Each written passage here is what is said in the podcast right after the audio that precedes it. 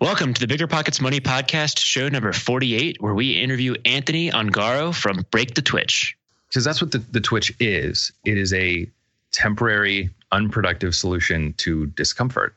That discomfort might be the desire of wanting something, feeling a lack of self confidence in that moment, feeling insecure, whatever it may be, it's some form of discomfort. And the Twitch temporarily solves it because it gives you that dopamine burst. It feels good again, but you're stepping away from the things you actually want, the things you actually that will make you feel better over the long term and fill that space.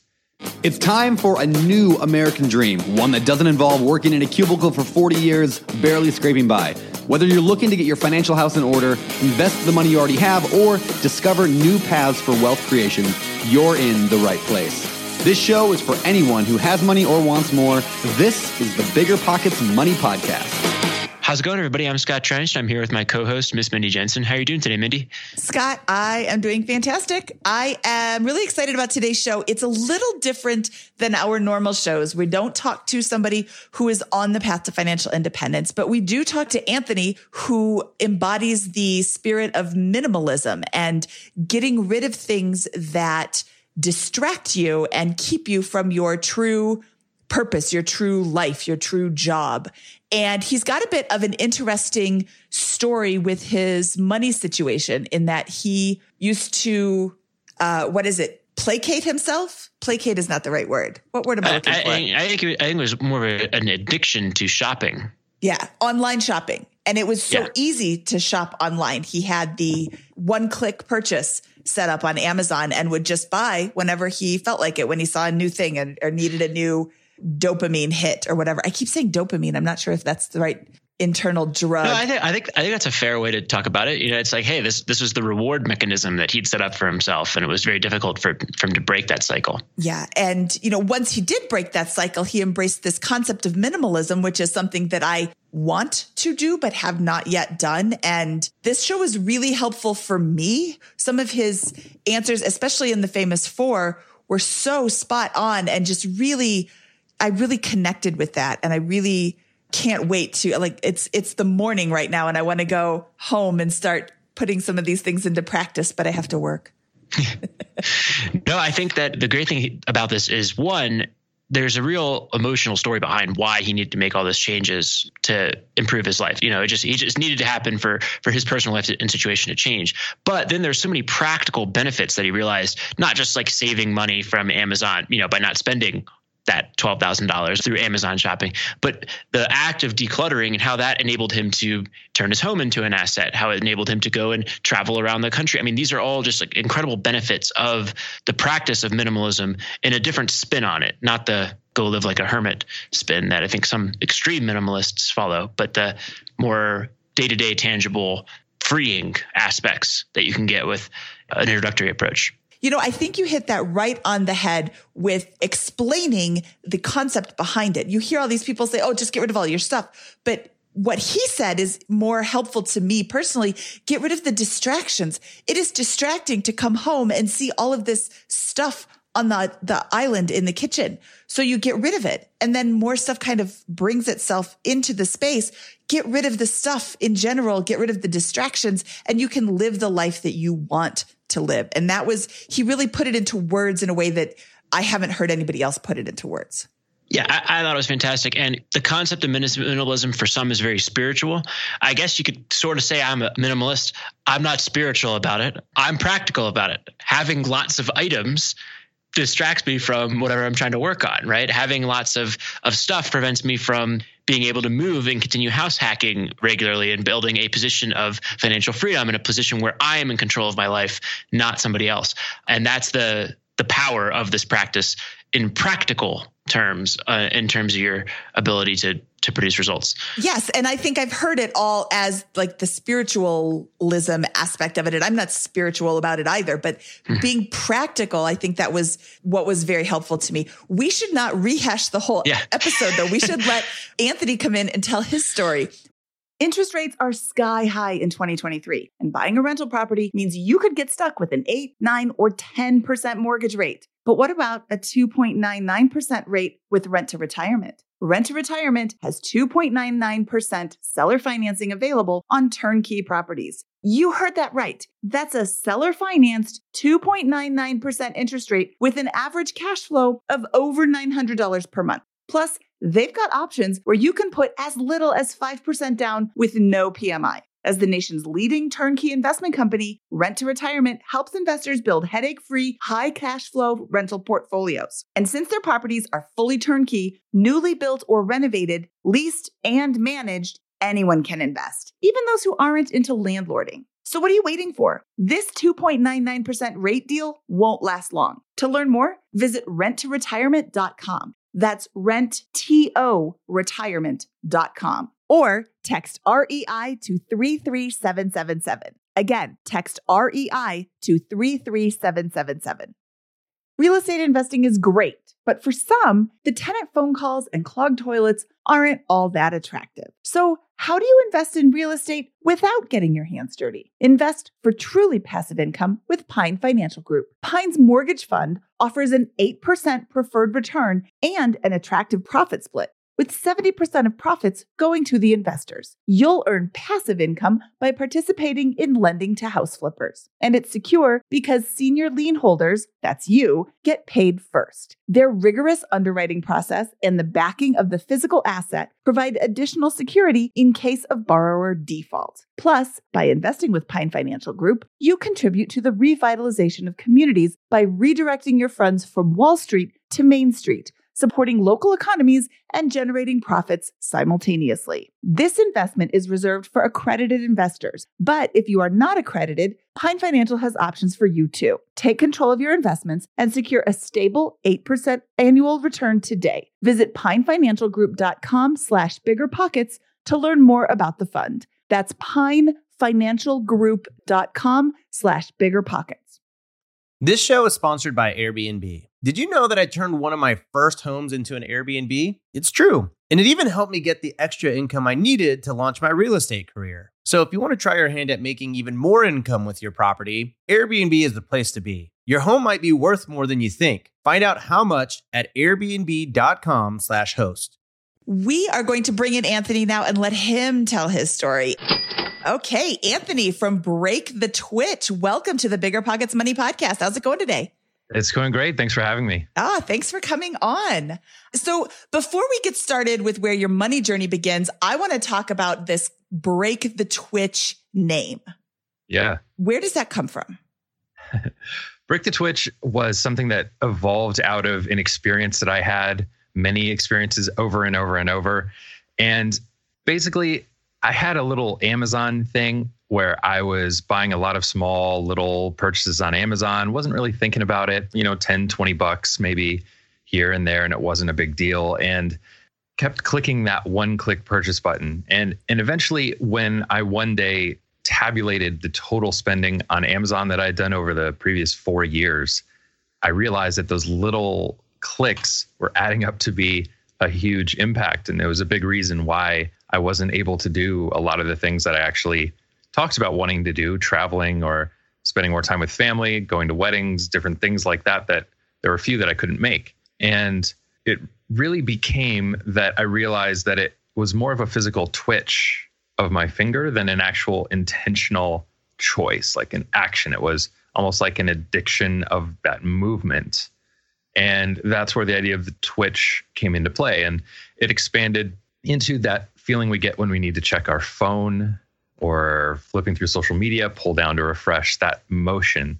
And so that's where Break the Twitch was born. It's the idea of choosing intention over the Twitch. I love that. Choosing intention over the Twitch. It's, I was out to dinner last night with my family and my daughter and I went to the bathroom. She said, Mom, did you see that table over there? Every kid is on their phones. They're not even talking to the parents.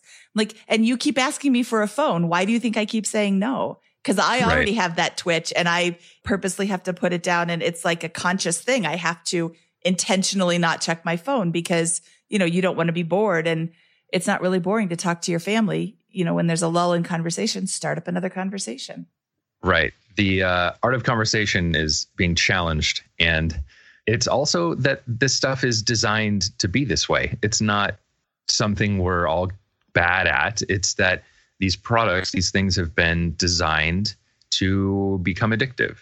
And that's exactly what happens. So it's not a lack in the human sense. It's that we're being given a thing that's addictive. And now, unfortunately, there's not really a regulating body of what types of manipulative practices can be used to gather that addiction to get it going.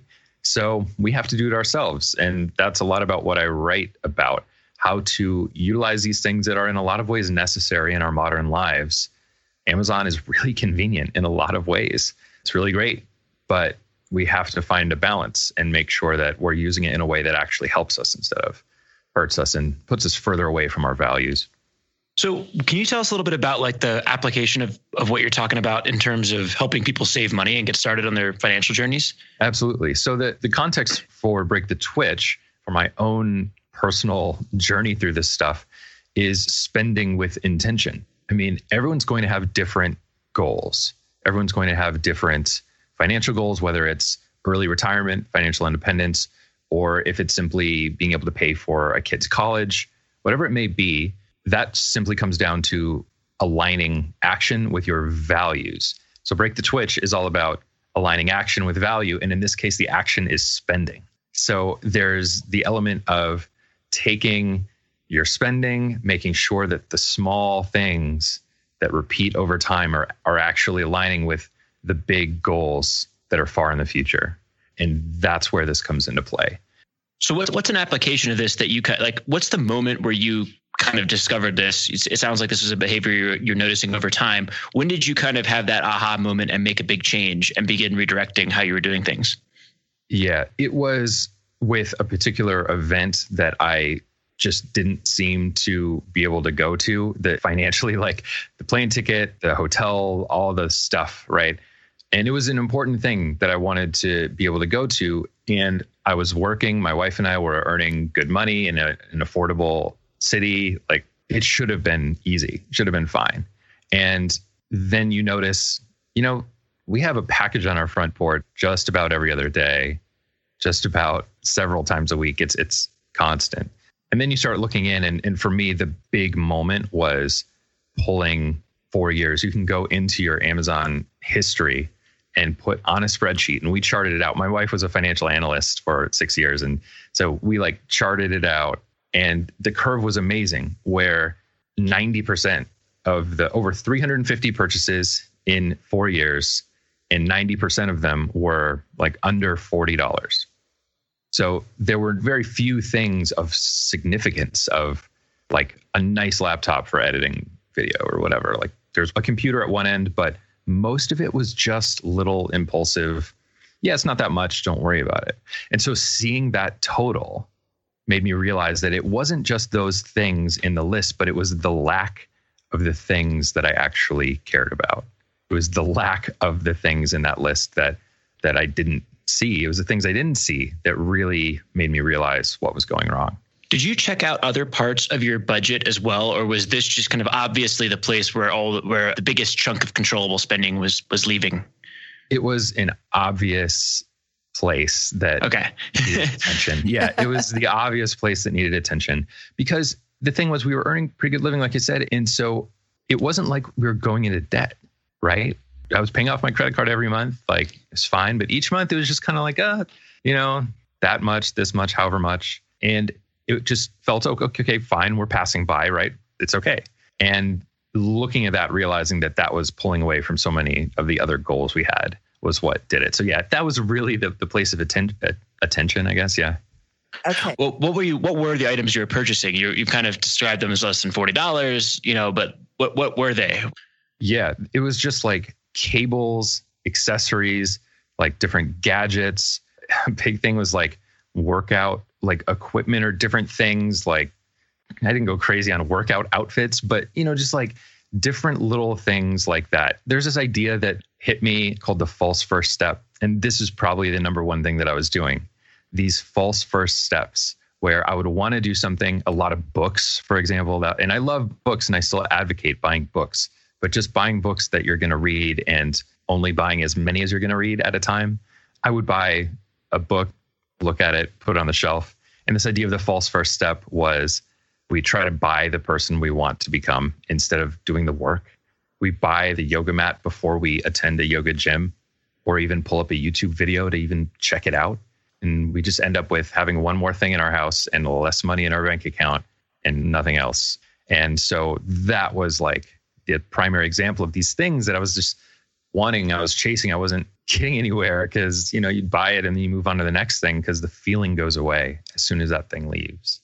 Okay, I think this is really important to talk about this little like hit of dopamine or, you know, whatever it is that you get when you buy something. Ooh, I just bought something. I'm excited. And when you're chasing that, especially if you're in like a job that you hate or a life that isn't, you know, really super exciting, sometimes life is really boring. And that's actually a really good life is when it's kind of boring and not that much stuff is exciting and happening because that means that not that much bad stuff is happening either. But you know, you get bored. So you're like, oh, okay, this looks like a cool new cable or accessory or gadget or workout stuff. I love that quote. We buy the person we're trying to become. I totally not guilty of that every single day of my life. Maybe not every day, but really, really a lot. And you said earlier, you're earning a good living. You're not going into debt. You're paying off your credit card every month. So you must be doing it right. And well, you're not really doing it wrong you're just not really, you know, you're not saving for anything. You're not living intentionally is another comment that you said. Let's look a little bit at your financial situation. You said you were earning a good living. Like what sort of money were you making and what sort of purchases were you like were you spending everything? Were you saving anything?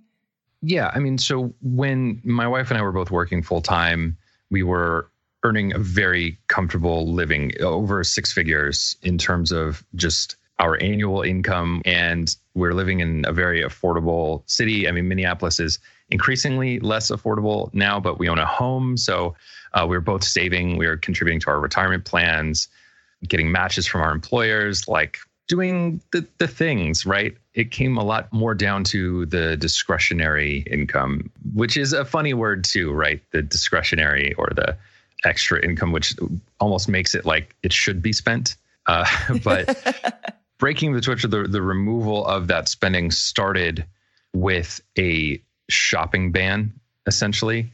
It's just like any other repetitive behavior where you have to step away from it completely. Some people are moderators in terms of being able to just do something and they'll have candy in the house, but they'll just eat a piece of it and then walk away.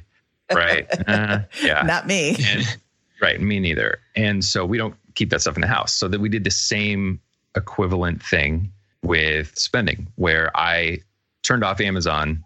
I, I did a complete Amazon ban for 90 days and wanted to really address like what were the feelings that were coming up when I wanted to spend money. Like you said, life is comfortable. We were, you know, I guess boring is a way to put it, but reliable, right? It was consistent and reliable. And there are all these human feelings around wanting to be more, wanting to have some levels of excitement in different places, areas, and and so those are the things that we need to address in a way that is actually helpful. And so that's what it started as for me. Amazon is a problem. It's too convenient. It's too easy. It's just one click. You get the dopamine when you click it, and then you get the dopamine again when it arrives when you start ordering a lot of stuff on Amazon, it's like even better because you don't even know what it is that arrives. You just get a box and it's like Christmas every day and it's exciting. You're like, cool. And and that's, you know, that that's an easy to repeat behavior. So completely getting rid of it for 90 days really allowed me to step back and go, okay, this is clearly a habit, like a bad habit. And I need to cleanse myself of doing this thing. And you said I broke the twitch and I would say that this is a consistent and constant breaking of the Twitch. It's like always there will be new, different things introduced in our lives and in, in, terms of tech, spending, marketing, different ways that we're interacting with our world that we're going to need to moderate and figure out how we want to interact with it instead of just allowing it to interact with us. So, how much did you spend the 90 days preceding this ban, and how much did you spend? And and what we know, what was the difference there? How much did you save? I actually, I actually don't know the exact number of how much it was in that 90 day period, but I can tell you that it was shocking to see my credit card bill at the end of each of those months. It was like $300. Like that was groceries, I guess, you know, and all of a sudden it became abundantly clear that that was the biggest impact. Instead of $800 or $900 and having a couple hundred bucks left, it was the inverse, right? And that was the biggest impact that I saw. That's probably about the difference of what it would have been month to month. Yeah. So, how hard was it to walk away? Like day one of your day 90 Amazon ban, was that like, were you jonesing for it? Were you like an addict like that? I mean, because it can yeah. be addicting to, you it know, this, this hit. Yeah. yeah. So, what was it like and how hard was it to walk away that first, this first week? And, you know, does it get easier? Super hard. And yes, it does get easier it's just like sugar for me. Like removing sugar from my diet is like you get grumpy and it's terrible for the first couple days. And after a week or two, the cravings start to go away. You feel better. And it's just like pretty easy from that point until you go to the holiday party and then everyone else is eating and you have it there and you're like, uh, but within your controlled environment, it gets easier. Same thing with Amazon with the Twitch. When you're used to feeling a level of discomfort, because that's what the, the Twitch is. It is a temporary, unproductive solution to discomfort. That discomfort might be the desire of wanting something, feeling a lack of self confidence in that moment, feeling insecure, whatever it may be, it's some form of discomfort. And the Twitch temporarily solves it because it gives you that dopamine burst. It feels good. Again, but you're stepping away from the things you actually want, the things you actually that will make you feel better over the long term and fill that space. It just kind of keeps us coasting along. Social media check, uh, so just keeps us coasting, keeps us coasting, is skipping along instead of actually kind of taking off, right, and being able to grow. So, yes, it was hard. I, I remember it's like your immediate reaction to solve a feeling even though if it's not a conscious feeling, your immediate reaction is to like just open Amazon or like go on or and it's that feeling of want, right? Where do I get it? Amazon. So it's just a twitch thing. Like it goes straight from gut to finger of just wanting to get that thing and then going on. So it does get easier. I highly recommend creating this thing I call intentional friction. So you have to give yourself a fighting chance to make this easier on you by increasing the friction between your want and the ability to fulfill it. And so you can do that using like an app or a browser extension on your browser that will just block particular sites completely. So at least you have to go into the settings and disable that thing and then sign back into Amazon.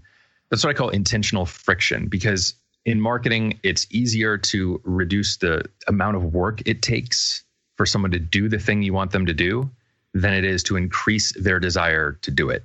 So the goal has been to reduce friction in the purchasing process, in the social media checking process, so that it just becomes a seamless part of daily life.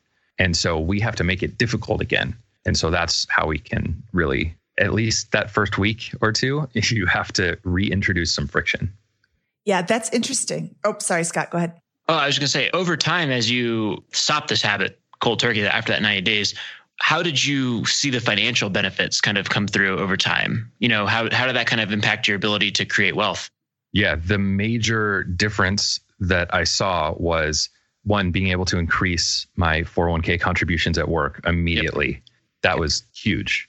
The other one was, well, I got into travel hacking. So that was kind of part of it too. But I found myself able to go. I traveled every single month for the next two years. So I flew somewhere and still spent less money than I had been on these little things. So I was able to visit friends that I hadn't seen in years.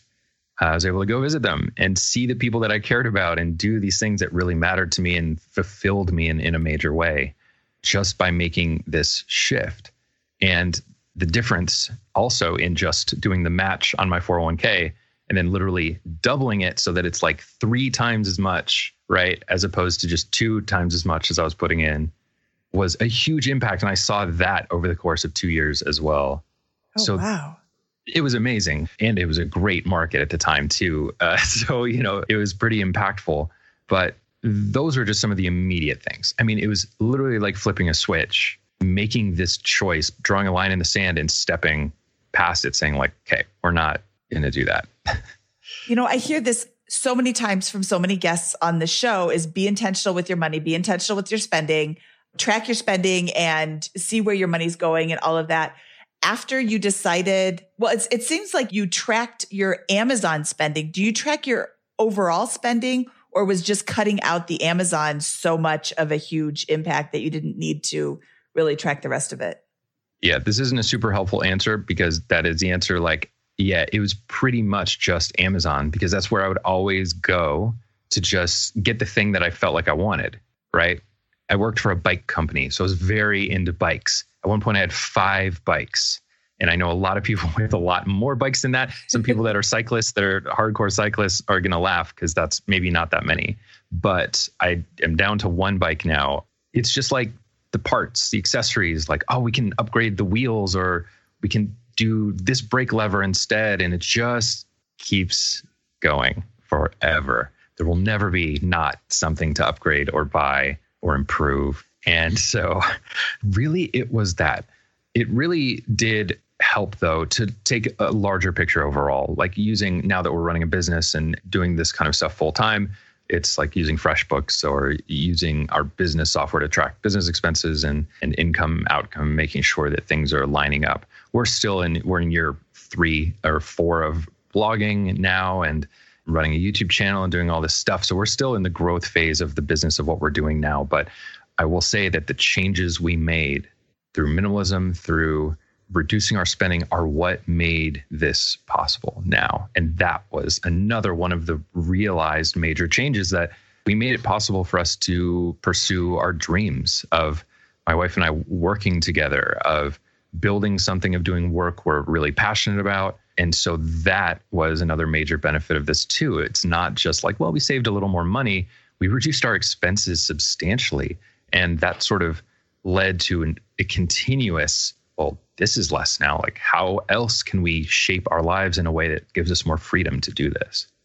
So let's talk a little bit about minimalism. I actually struggle with this personally. I am more on the maximalism spectrum right now, and I don't want to be, mm. but it is hard to, it's hard for me at least to give things up, especially like things that I've already paid for. I'm a frugal person. So I paid money for this. I am not using it, but I could do something with it, you know, maybe, but in the discussion we had before this, you talked about how it's so freeing in your head to have all this space cleared up. And this is kind of a, a comment about minimalism in general. Let's talk about minimalism. How has mm-hmm. that helped you on your journey?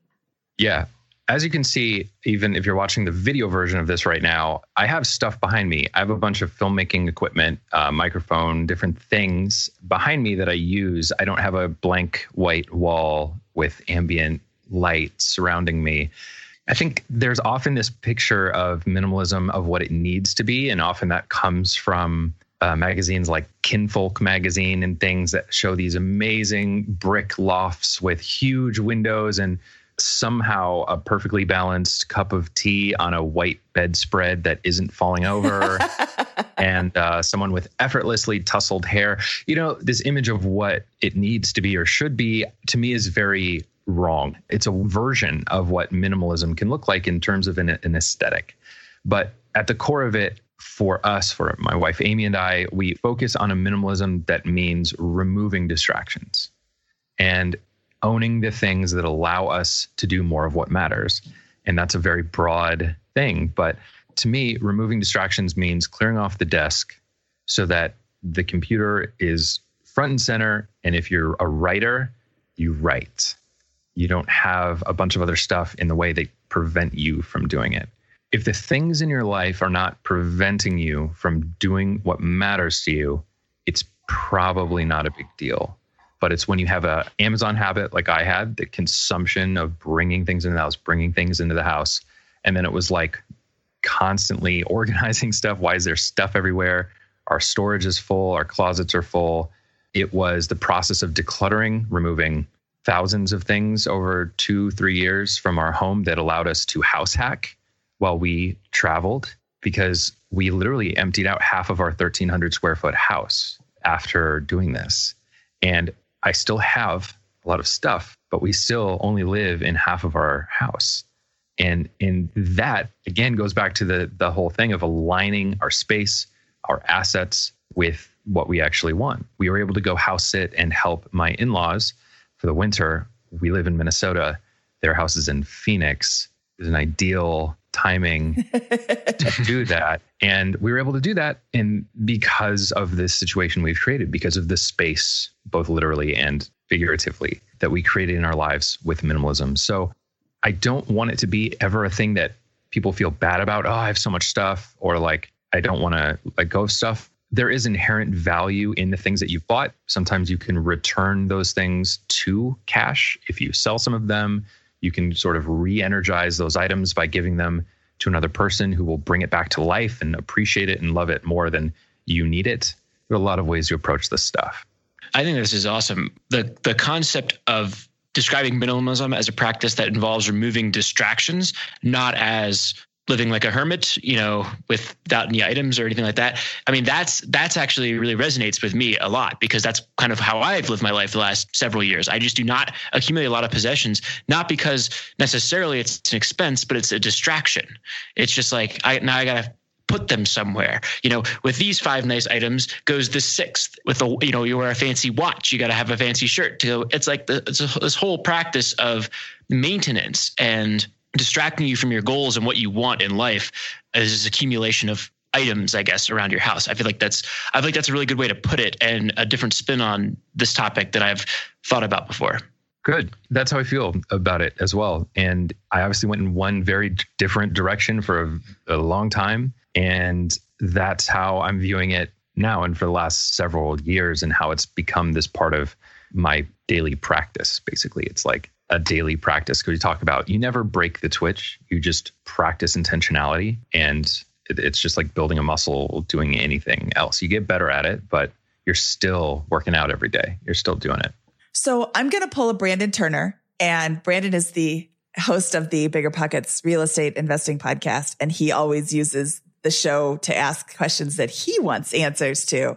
So, do you have any suggestions for someone like me who would like to have less stuff, but I'm having a hard time parting with things. And I think one of my biggest problems is, well, I paid for that. I spent money on that. I can't just throw it away.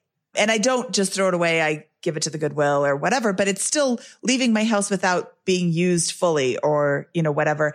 How do you start down this path without feeling overwhelmed?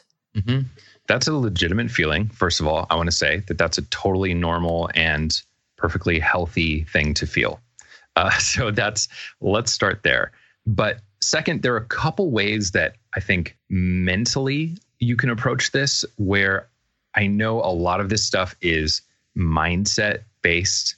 It feels like a lot of the the stuff comes down to action, but what leads action is mindset is one believing that it's possible to get to a certain place or believing that it's possible to do. So that's for me the foundation of a lot of this stuff. There are a couple ways to approach that. One is the idea of giving something new life. I briefly mentioned it earlier.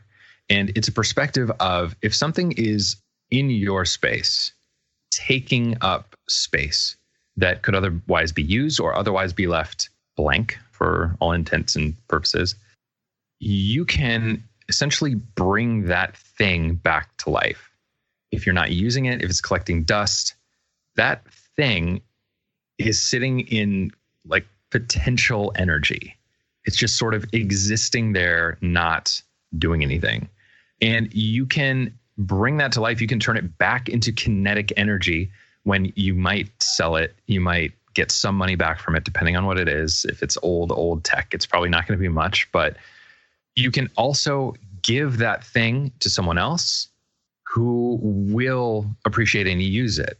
And it literally turns that potential energy back into kinetic energy. It's kind of like woo woo, but I, but I believe that people that get a new thing love and appreciate it more. It adds more value to their life than it does our own if it's just sitting and it's taking up space. And so that's one mental approach. Now, a very practical approach and a very action oriented approach to this is that you basically play a game called the minimalist game, which is something that was created by uh, the minimalists, the guys that documentary about this stuff, and they're doing a lot of stuff around around this. But the minimalist game, really simple. First day of the month, you find one thing in your house to get rid of. Second day of the month, two things. Third day of the month, three things. Fourth day, four, so on and so forth. And by the time you get to the end of the month, it's like a 30 day month, right? So you, you have to find 30 things. And you play it as long as possible. Usually you might challenge a friend to do this with you so that you both just challenge each other to see how far you can go. But there's something really magical about this game that I, I don't think is really talked about enough in why it works so well. And that's because getting rid of stuff is, again, going back to it's a muscle, it's a decision muscle. And what I found when I played this game for the first time, which is how we got started actually, was that day one is easy. It's like, all right, here's a like a little SD card converter. I have four of them, so I don't need this one. Boom, recycle it. And that's a small decision. It doesn't take much effort because sure, I have four of them. And if you're, you know, into filmmaking, you know that these things are important to have, you know, multiple copies of in case one doesn't work on set or something. But so yeah, I have four. I really only need three. You get rid of one. And that's easy.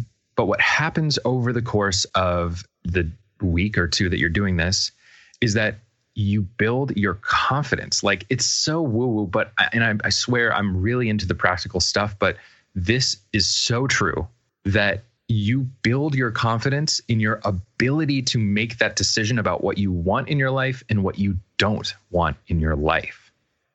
And the more confident you are in that decision, the easier it is as you then get rid of 14 things, 15 things. It's just quick. You just got to make that decision. Just go. You don't have the opportunity to really dwell on something, you know, longer than you need to. And so your muscle gets stronger.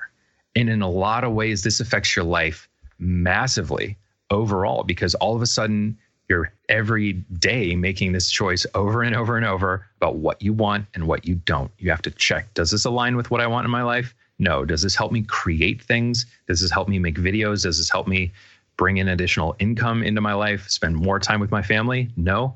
Get it out of here. And that's how it works. It's amazing. Yeah, I have a uh, so the way I've done it is I just simply moved every year or two. So and oh, I'm just like, oh, well I, am like, all right, this is a huge box of stuff. I got to figure out where to put this in a new place. You know, like, all right, this is all trash. Boom, done. And you know, if it's got sentiment, there's like, like over the time you collect items that have sentimental value that you attach to them. And I think for me at least, they just sit in a box at the back corner of the closet, and that's fine. You know, I can't really throw away some of these items, and I feel like everyone is going to go through their life and accumulate more of those types of things. You know, cards, you know, a nice watch, this kind, this kind of stuff, like whatever it is that like gifts that were given to you at, at various points in life. But all the other stuff is junk. And yeah, it cost me hundreds of dollars, maybe thousands of dollars to accumulate over a two year period. But the fact of the matter is, I don't use it, and now I got to pay or inconvenience myself or live, you know, otherwise just have to deal with increasing mound of stuff like t-shirts. I get a new t-shirt probably every month from some event or other. And I have two choices. I can either throw out a bunch of t-shirts or I can buy a whole new dresser to put my slowly accumulating t-shirt pile. You know, it's an easy choice. Just throw them out. Or would I move, throw them out?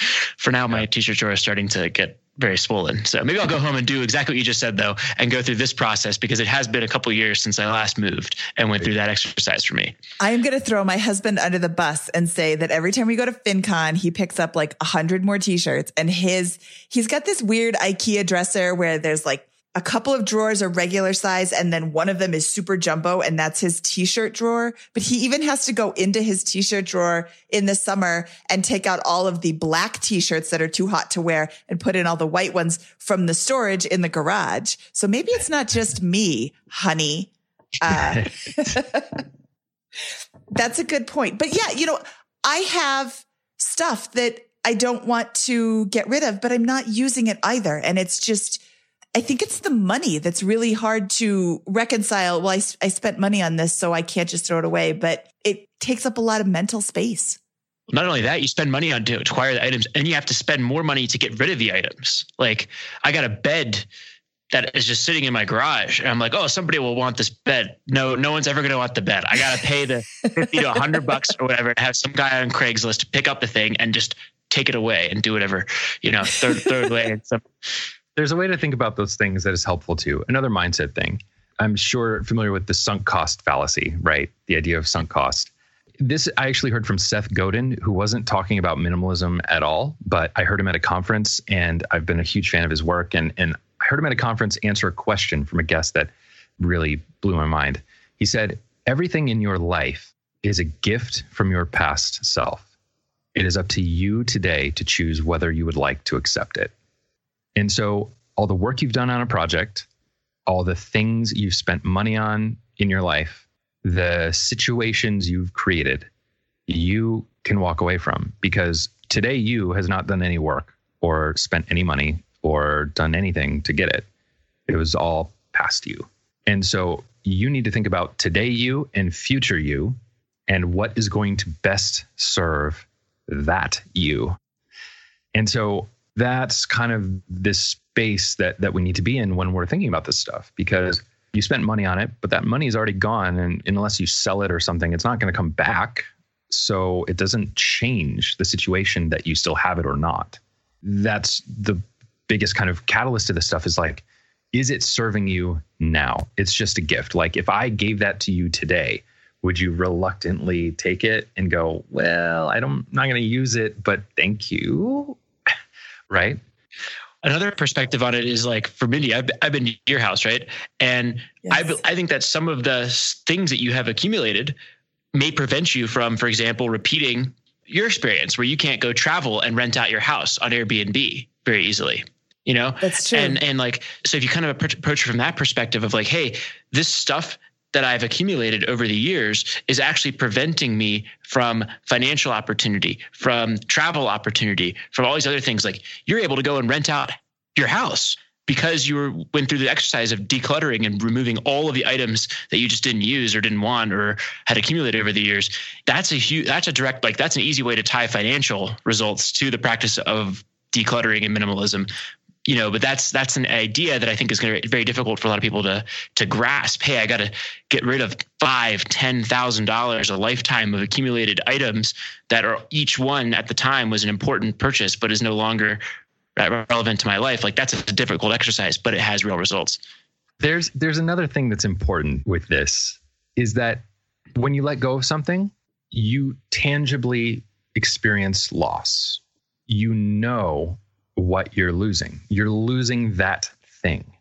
What you're creating is empty space that is an infinite void of possibility, right?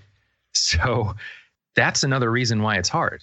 I spent $500 on this thing. I'm losing the $500 that I spent and I'm losing this thing.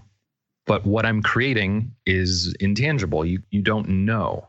But that's sort of the beauty of it. It's open to possibility and that's what happens is all of a sudden when you create that space, you start seeing the opportunities for that space to be used effectively. Our house became an asset instead of just being a place that we lived. The things in our life became uh, this gear, like I rent it out now and I rent it to other filmmakers in, in the Twin Cities here and, and things like that. As soon as you start thinking about the things in your life as assets instead of belongings, it transforms how you use this stuff, how you experience it, and the space you make becomes infinite possibility for change and for growth instead of this stagnant just thing. So you know what you're losing, but you never are going to know what you gain until you actually do, and then that's what's exciting.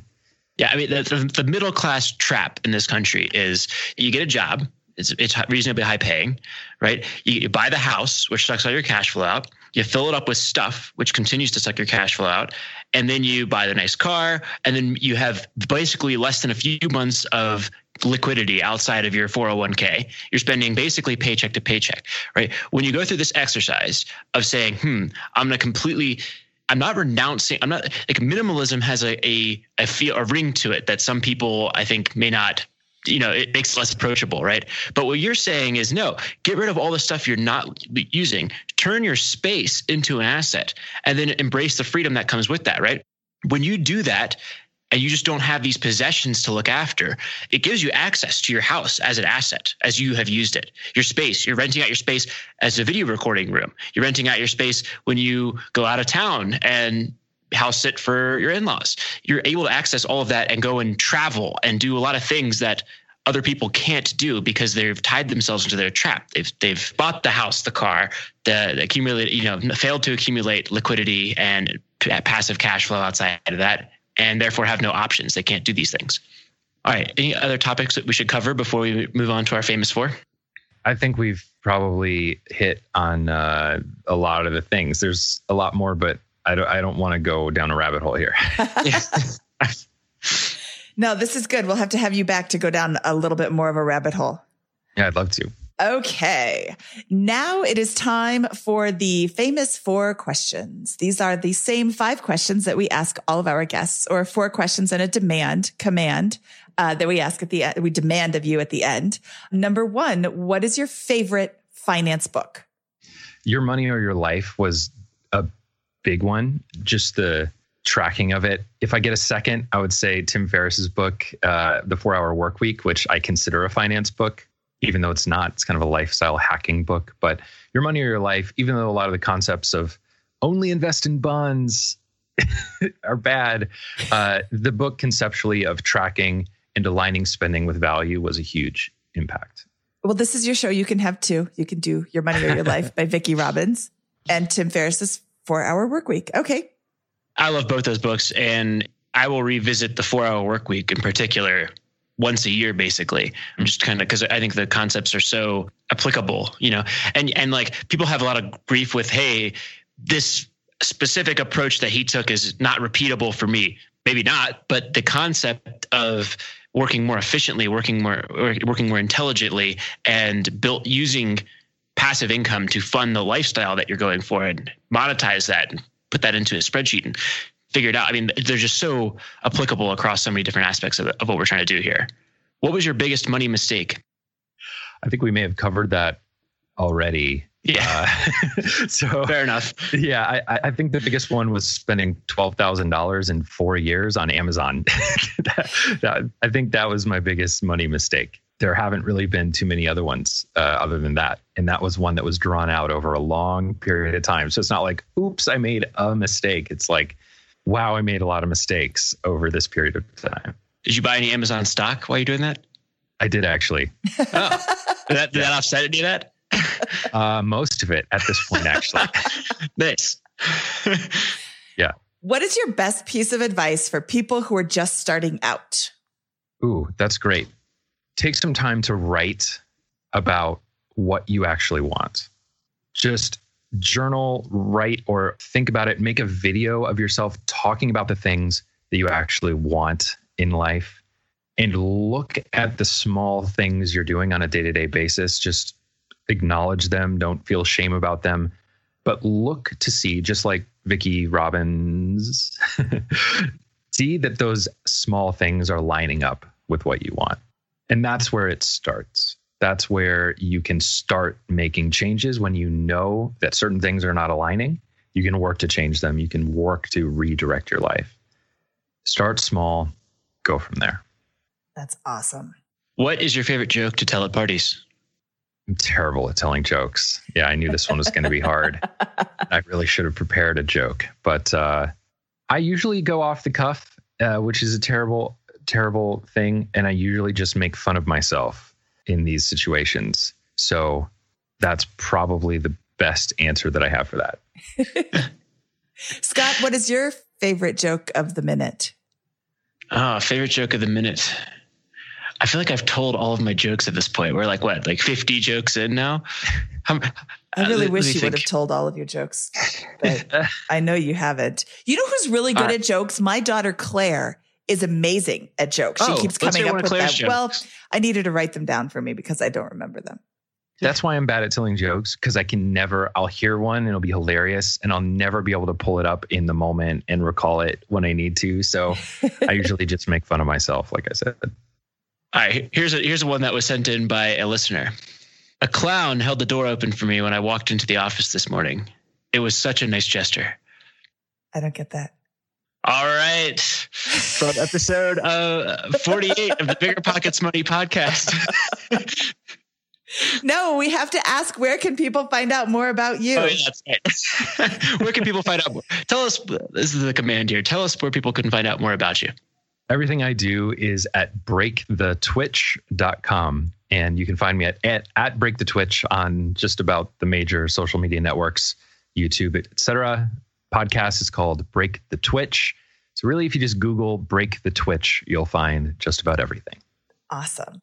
Okay, Anthony from Break the Twitch, thank you so much for your time today. I really appreciate this. This is going to change my life once I get this actually implemented. But, you know, I like the tip to just write about it. You know, what I actually want is not the life that I'm living right now. I mean, the life that I'm living right now is amazing and wonderful. And don't get me wrong, but it's, you know, some of those things aren't what I'm actually wanting to do. I don't need 47 t-shirts in my husband's drawer. I don't have right. that many in my own, but Carl. That's not, yeah, Carl. Uh, that's not what I want my life to look. My daughter's room is a disgusting pigsty. She's not going to notice that, you know, I took away some of the crayons because she has 9,000 crayons. Um, she's not going to notice that some of them are gone, some of the, you know, copies or whatever. And just starting small, is something I have to do. So I really, I really, really, really enjoyed our conversation today. Thank you for having me. It was a true pleasure. You asked great questions. Thank you. Thank you. Okay, so we will talk to you again soon. Cool. All right, that was Anthony from Break the Twitch. Mindy, what'd you think?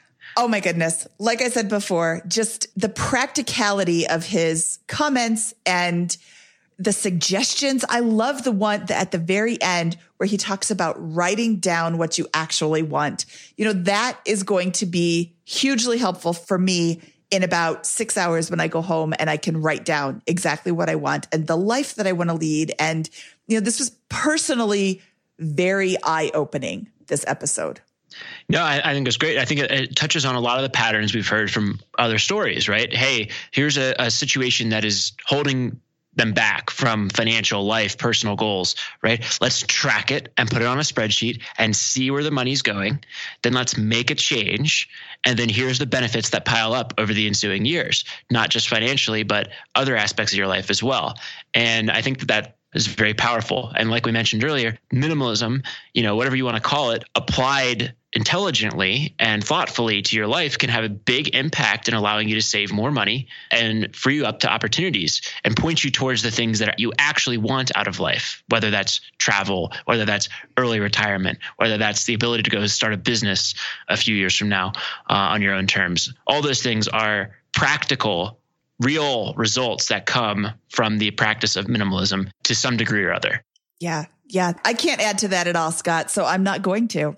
I'm going to say from episode 48 of the Bigger Pockets Money podcast, this is Mindy Jensen and Scott Trench. And as suggested by Mark on Twitter, five for now. Did you ever find that joke, by the way? Uh, for the joke, Scott Trench, I have a funny joke for you. Mindy, you will like this too. Why does a duck have feathers? So they can hide his butt quack. Uh, oh, man. I said, okay, I smiled. okay, really for sure. Bye for now.